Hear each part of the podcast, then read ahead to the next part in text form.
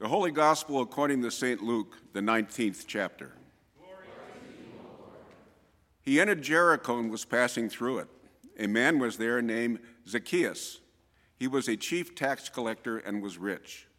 He was trying to see who Jesus was, but on account of the crowd, he could not because he was short in stature. So he ran ahead and climbed up a sycamore tree to see him because he was going to pass that way. When Jesus came to the place, he looked up and said to him, Zacchaeus, hurry and come down, for I must stay at your house today. So he hurried down and was happy to welcome him. All who saw it began to grumble and said, He has gone to the guest of one who is a sinner. Zacchaeus stood there and said to the Lord, Look, half of my possessions, Lord, I will give to the poor. And if I have defrauded anyone of anything, I will pay back four times as much. Then Jesus said to him, Today salvation has come to this house, because he too is a son of Abraham. For the Son of Man came to seek out and to save the lost. The Gospel of the Lord. Praise to you, O Christ.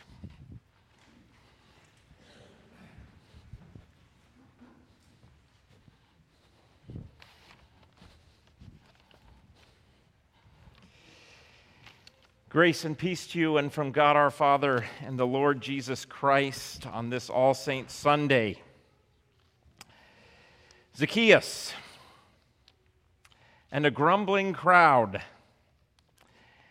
But before we get there, I was struck this morning and this week with the Old Testament reading. You've got Moses and the Old Covenant, you've got good, God's goodness and grace there, but you've also got accountability for sin, and that's a problem. But then you've got Paul in our second reading at the right time, Christ died for the ungodly, and we've got the new covenant. So you could live under Moses if you want, in the law, or you get to live under the new covenant and under Christ and his forgiveness. That's where I want to be. How about you? and so, Zacchaeus, I wonder what it was like to be there in Jericho. I've actually been in Jericho, and there's a big, huge sycamore tree there. Obviously, it wasn't the sycamore tree in Jesus' day, but, but it's kind of cool. Have you ever been to Disneyland? Come on, you can you can rate. That's it. All right, I want nothing to be ashamed of there. Have you ever gone to one of the parades there? Of course you have, because that's really cool. Now, what do you have to do? You have to stake out your spot well ahead of time. You have to give up going on that special ride so you can get your spot. Or you've got it arranged some other way. You've got a bouncer there, and you know you put them there in your spot. You know you've got it. You know. I wonder what. I wonder if it was like that. Hmm. What would it have been like? Are you here to see Jesus too? Have you heard what he's done? I heard he calmed wind and the waves on the Sea of Galilee. I heard he gave sight to the blind. What? You heard he raised someone from the dead? Oh my gosh, I didn't hear that part. I, but yeah, I know. And he teaches with such authority and he puts everybody to silence. Um, I know he's coming here to Jericho. I, I, I am so excited. And Hey, Emma, make sure you don't lose our spot. Yeah, I know. I'm going to get over. I'm going to get over and get to our spot. But hey, who is that? Hey, you guys, get in, get in, block, get in the way. Don't let that guy, I won't even say his name. Don't let him anywhere near. Come on, spread out. Get your spot. Don't let him in sinner, that tax collector, that Roman loving thief. Don't let him in. Oh, look, he's so small he can't see. That's perfect. Oh, I think he's coming. I think Jesus is coming. Oh, man, this is so exciting. I wonder what he's going to say. I wonder what he's going to do. I just want to see him. I just want to uh, see what's going on with this guy.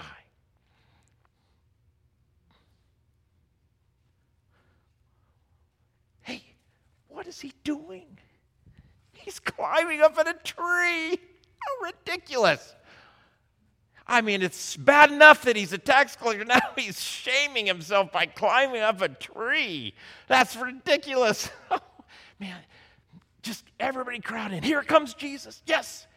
Look at him. Wow. Yeah. Wait, what's going on? What is, what?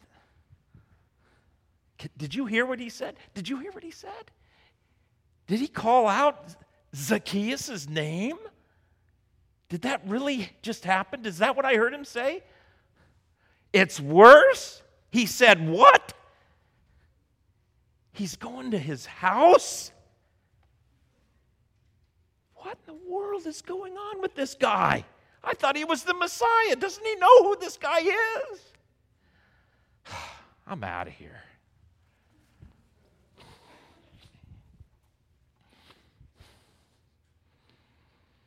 The people grumble. What a shock it must have been for Jesus as he came by to look up into the sycamore tree and call down this tax collector and rich man, a chief tax collector. And Jericho was the center of tax collecting, by the way.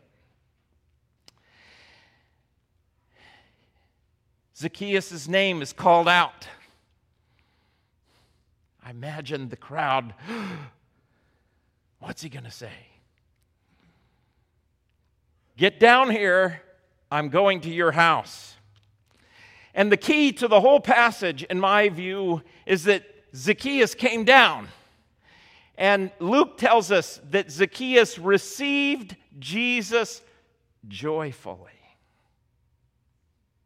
He received Jesus joyfully. If you're looking for a moment in this text, a conversion moment, a change in Zacchaeus, this is it.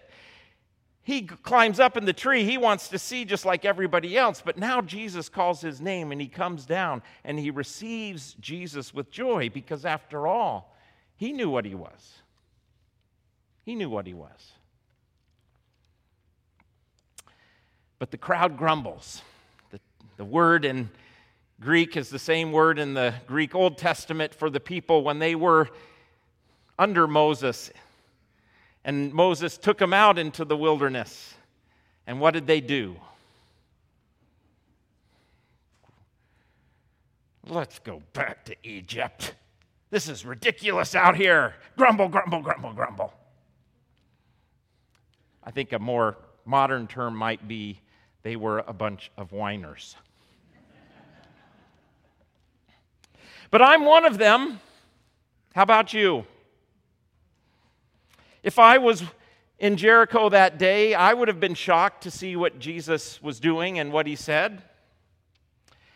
Why were they shocked? I think maybe because we typically are fine with God's grace when it comes to us, but when it comes to someone else who is less deserving than we are, it kind of gets under our skin, doesn't it? I mean, we deserve better. Usually, when I get upset when I'm standing in line, it's because of my pride. I deserve better. That line in Costco, my line should be moving quicker.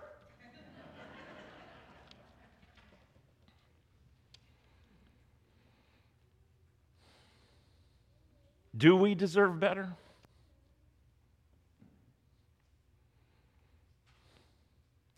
Do isn't it our expectations when we get upset um, that our expectations is that somehow we deserve better, we deserve something? It's, yes, that incredible word today, we are entitled to something. And the people grumble. Do we grumble? I think what will help our grumbling if we remember that the truth is that none of us deserve it.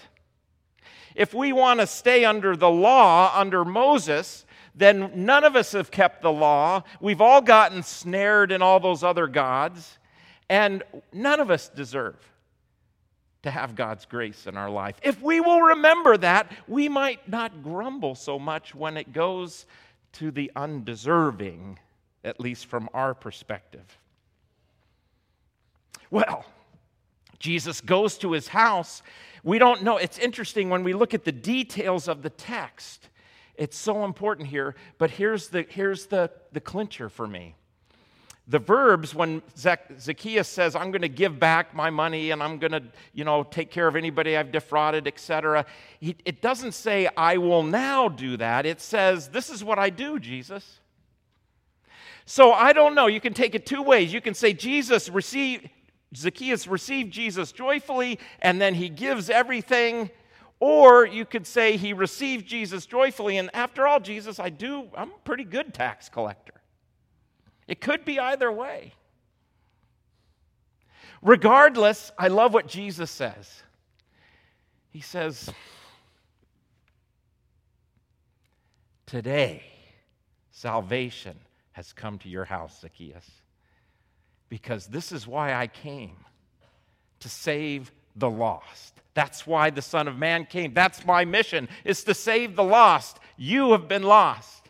But guess what? Everybody else is lost. And in fact, I wonder if they're not more lost than Zacchaeus. Because when we take that position of, I deserve it, I've got my spot, after all, I've at least done half the commandments, this person hasn't done any of them. When we get to keeping score, we're more lost than like that pub, that Pharisee who stood in the temple a few chapters back and says, Look at me, God, I'm so great.